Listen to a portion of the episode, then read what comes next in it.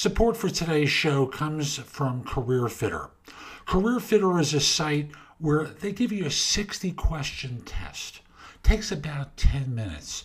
And out of that, they're going to give you recommendations basically for your ideal business environment, a team building approach, career matches, work strengths, income potential based upon job matching, preferred communications uh, methods, weaknesses that you may have, a whole host of things. They'll give you a free report, they have a premium report as well. Quality service recommended by Forbes, Psychology Today, and quite a few others. So use the link in the show notes. It will help you start to figure out some of the things you might consider with a new career. And if you hire me to coach you, I'll give you a little bit of a discount and reimburse you for some of the cost of the premium uh, report because it'll help us both with coaching. And now, let's get going.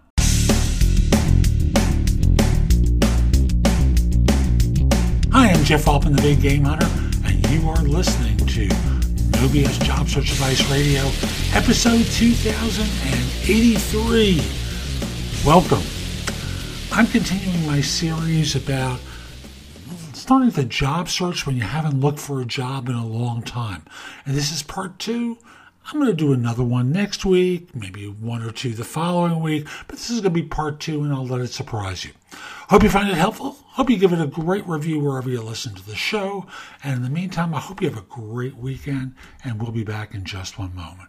Top Resume is a solid service to get you a better resume. Reasonably priced. It's not a premium service. It's for people like you and I who can afford a certain amount of money and also need a great result.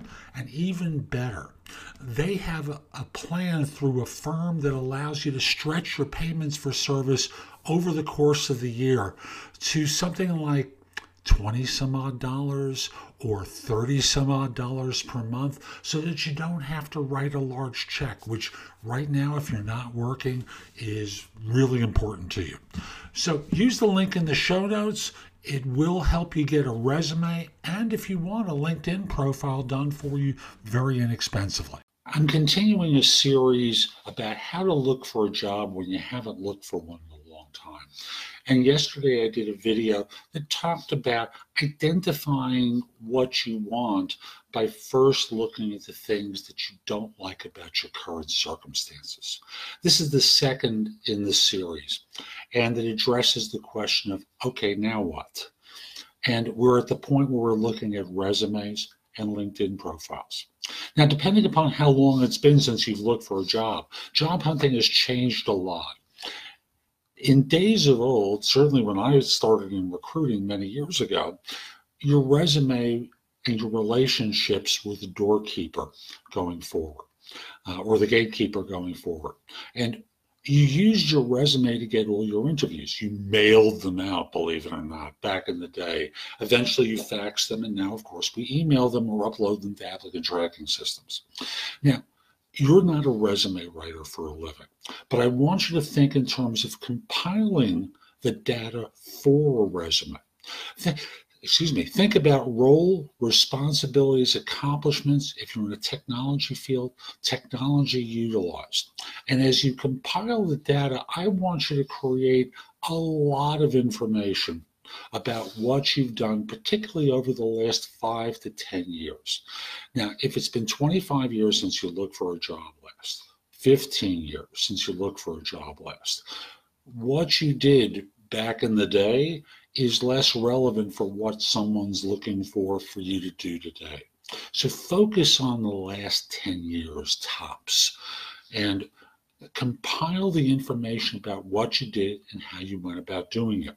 Now, when I coach people about interviewing, and I'll get to this in another video, I'll tell them think in terms of telling stories situation, objective, action, result, or problem, action, result. Either way is fine, but the notion is compile the information into story form. Don't worry about length. I want you to have lots of material here because I don't want you to write the resume. What I want you to do is hire a resume writer. Now, I'm going to have a link in the show notes. This is not me who's writing the resume. I'm pointing you to someone else who can do a good job. And whoever you hire, it doesn't have to be this person, obviously, but I think there's a lot of value in not doing it yourself. Now, once you have it, I want you to think in terms of your LinkedIn profile because one of the changes that's occurred is that from the time that you may have looked for a job last until now, LinkedIn is very, very important because what it is is the place where firms and recruiters hunt for you. So both your resume and LinkedIn profile have to be very keyword rich based upon the kinds of things that firms look for. Not sure what those are? Go to a site like Indeed or look at job ads in general for positions that you believe you're qualified for and look at the qualifications and responsibilities for things that repeat themselves because that's going to give you a sense of what the keywords are that firms are going to be looking for to find someone like you. Do not use select words like team player. No one searches for that word. Okay. And I think you know where I'm going with here. Think in terms of role responsibilities, skills, accomplishments for the keywords. Next thing I just want to bring to your attention is in LinkedIn, LinkedIn has a data dictionary for titles and for certain terms. So, for example, whether it's your employer's name, it's going to start filling out your employer's name as you update your LinkedIn profile. For your job title, it wants to see particular titles. And I'll just use the, the example of vice president. If you put vice president of whatever it is, the data dictionary may not have the of whatever it is part of it. It may have the vice president title, but not the other part of it. Just use vice president as the title and in the body use phrases like what what's your vice president of again all i'm asking you to do for now is to compile the information that a professional resume writer would use in order to find someone like you. Using information about keywords that you're finding on indeed or in other places that will help you assimilate all this information.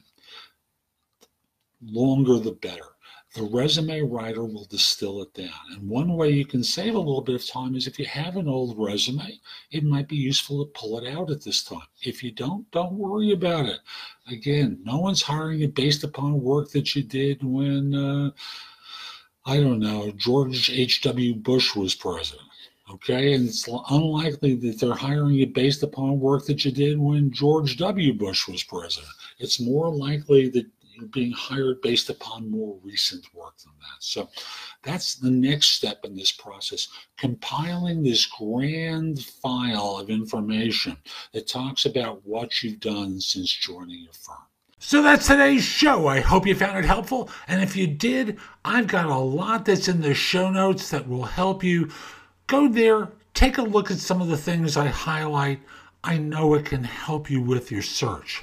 But I want you to do one thing for me, and that is put in your phone the biggamehunter.us, Jeff Altman, my name.